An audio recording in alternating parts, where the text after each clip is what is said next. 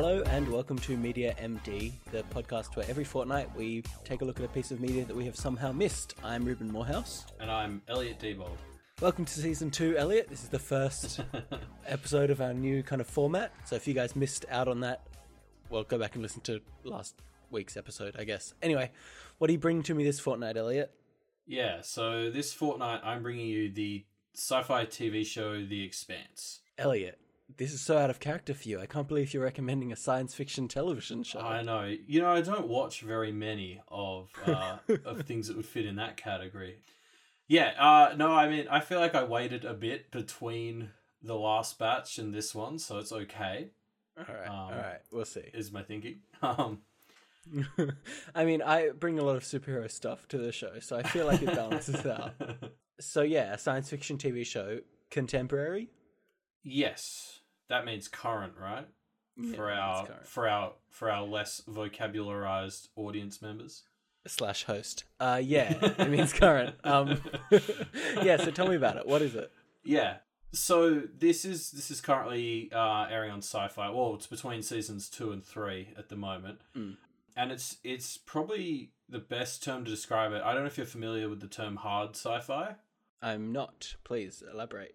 Yeah, so hard sci-fi is generally uh, used to describe science fiction things that are much more towards scientific and less fantastical. So, for instance, right. things like Star Trek or Stargate would kind of be soft sci-fi because they mm-hmm. involve a lot more fantastical technologies, whereas your hard sci-fi is, is stuff that tries to stick a lot. You know, just like have a couple of things like maybe some FTL travel or some teleportation. I'm not super up to date on my American TV networks, but isn't SyFy Channel the one that has like all the original movies where like people fight like giant crabs and shit? Yeah. Um. Yeah. So it is. so is this hard sci-fi or is it just nonsense? No, this is um this is one of the few good things that they're making right now. Mm. Yeah, and in fact, I don't think I actually think it may be sort of getting made by someone else, and then they're just sort of airing it. Yeah. Uh, yeah. I don't. I don't know if they're making it internally because it. It's just frankly too good to have been too good to have been developed by them for them to have had their hands too deep in the pie.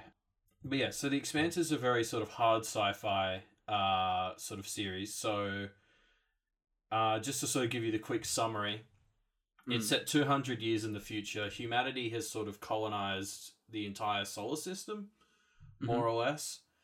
Uh, and basically, there's a there's like a, a handful of um, point of view characters. Oh, that's probably not, not the right term for TV show, but a couple of characters that we Main follow. characters. yeah, yeah, that's that's a good word for it. Yeah. Yeah, and they're sort of spread out around the solar system, and they're also they all become involved in um, sort of discovering this big conspiracy theory that's going to sort of shake the foundations of the entire politics of the solar system. It's a very politically driven show. Mm.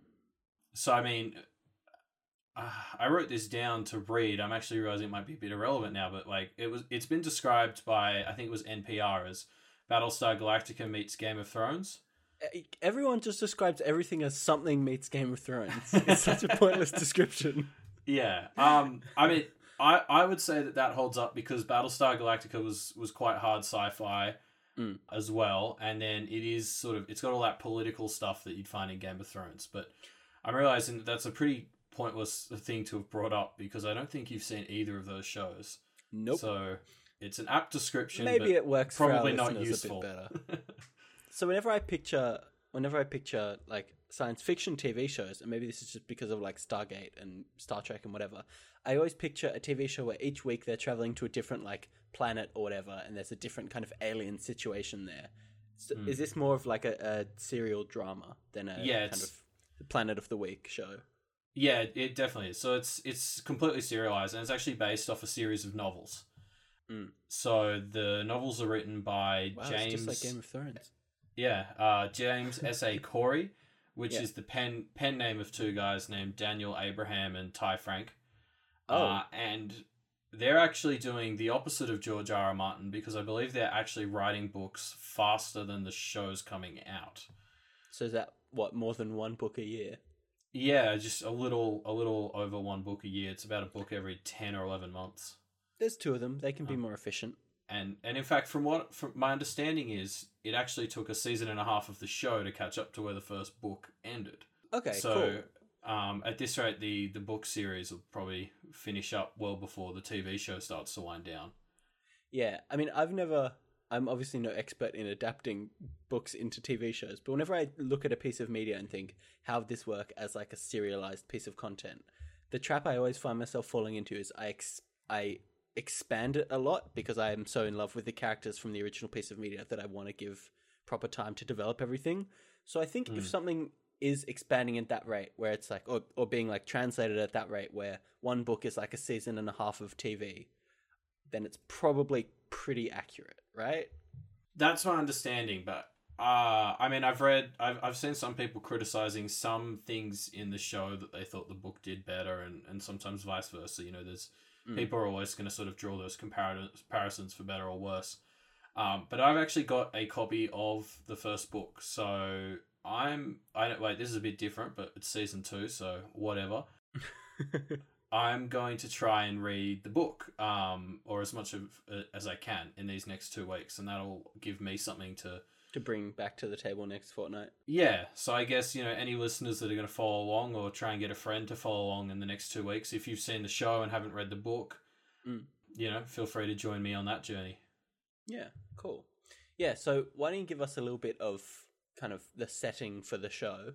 Um, Yeah. you said it's spread across these planets, but Yeah, and I actually I do sort of want to give you a, a, a slightly more detailed summary than I normally would, just because the first time I watched the show, I actually found myself very confused. I, I thought the show did a pretty average job of introducing the various political sort of groups and the current sort of structure of the solar system.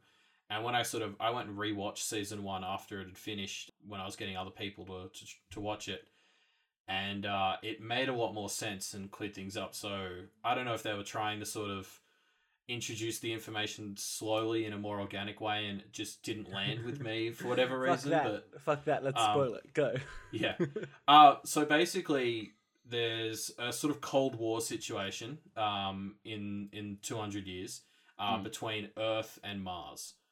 Um, so Which are basically, both like human colonies, right? Yes. So Earth Earth is obviously still heavily populated. Um, and you know it's just sort of 200 years in the future. We've just most of the technology uh, advancements compared to like current stuff is basically medical and space travel.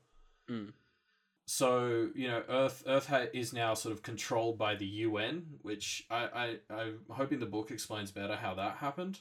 Yeah. Um, Sounds unlikely. uh, but essentially, yeah, Earth is generally considered the the most powerful sort of system and the richest because they have so many natural resources. Whereas you compare that to the Mm. other superpower, which is Mars, and Mars only really managed to become a superpower because they they're originally a colony of Earth, and then they had a civil war, um, or no, a war of independence. Sorry, Yeah. because basically Earth had gotten in the habit of sending all of like its best scientists over there, and it sort of become like a scientific haven, and all the scientists decided they wanted to control themselves. And scientists are notoriously militaristic.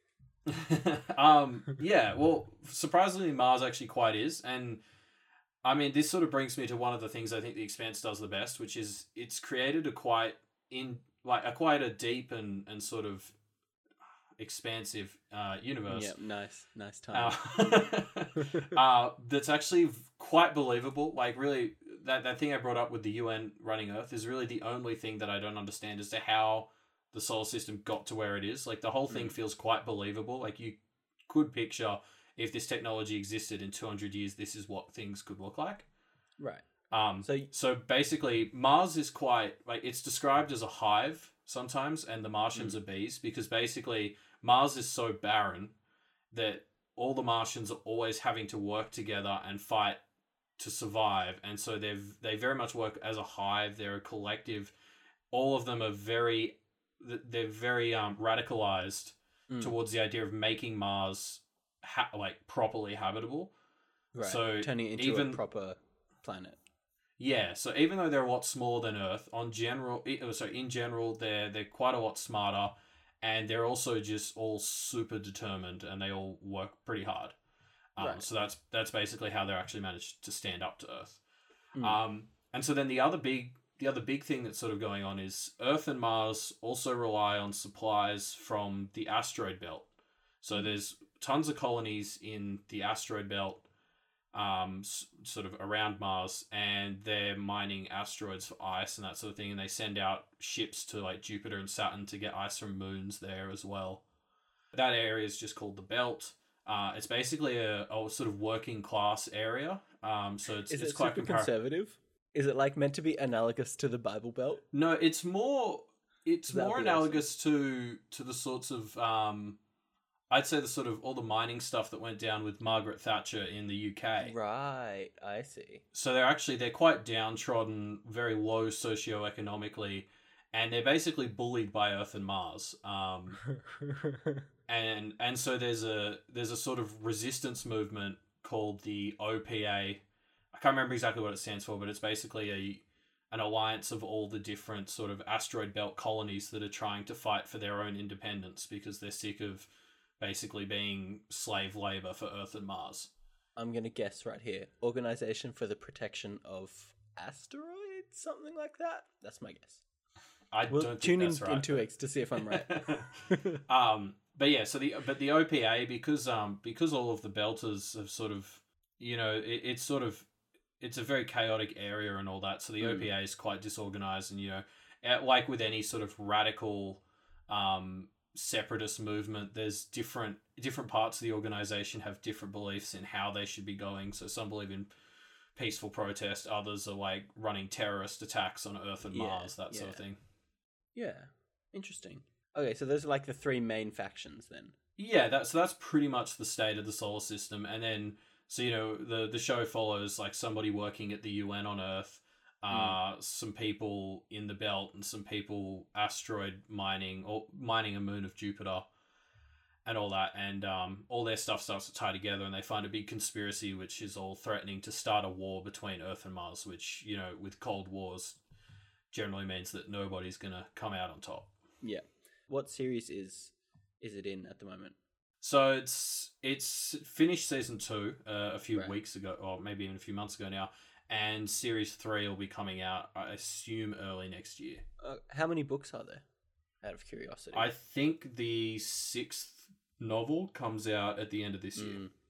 See, my fear is that with content that is like this, especially since there are six novels, the story is kind of either wraps up and morphs early on or is just going to be dragged on a lot. Yeah, I, I see what you mean. Mm. I I haven't seen anything like that yet. I do wonder how the current stuff that I'm seeing could go on for that much longer. So yeah. I've had the same concern that it's that like you said it's going to actually eventually hit that thing where it'll either morph or just end up dragging out. But at least for the first two seasons, it's the show's just been an absolute like um, roller coaster ride. So like, it's, it's fast paced. Yeah, it definitely is, and that was I was I was completely astounded when I found out some of the stuff happening in season two was still in book one because I was like, how much how, stuff? How is big is this first book, book? Yeah. Um, I will say the show does start off a bit slow. I think maybe two mm. or three episodes uh, before it really sort of kicks into gear.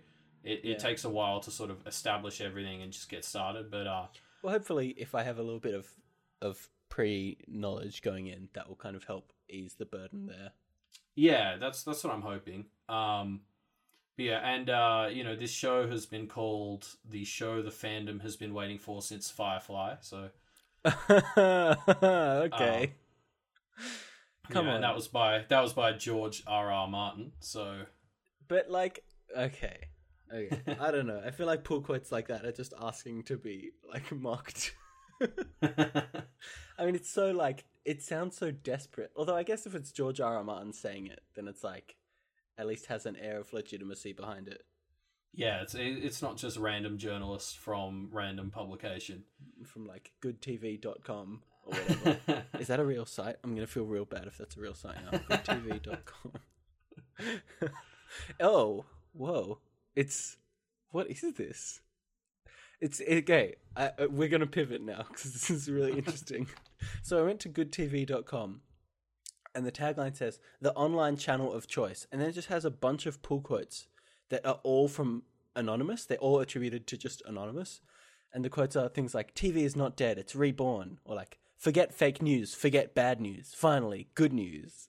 It's so weird. I don't understand. I, I'm actually so I've just loaded this website as well.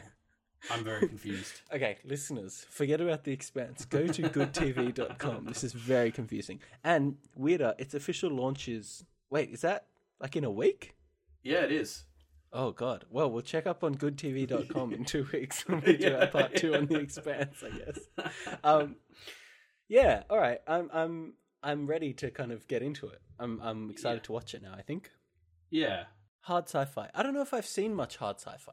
So I'm not sure if it will. I mean, I love sci-fi as a genre, but I don't think I'm. I've seen much hard sci-fi, so I'm interested to see how it will kind of go.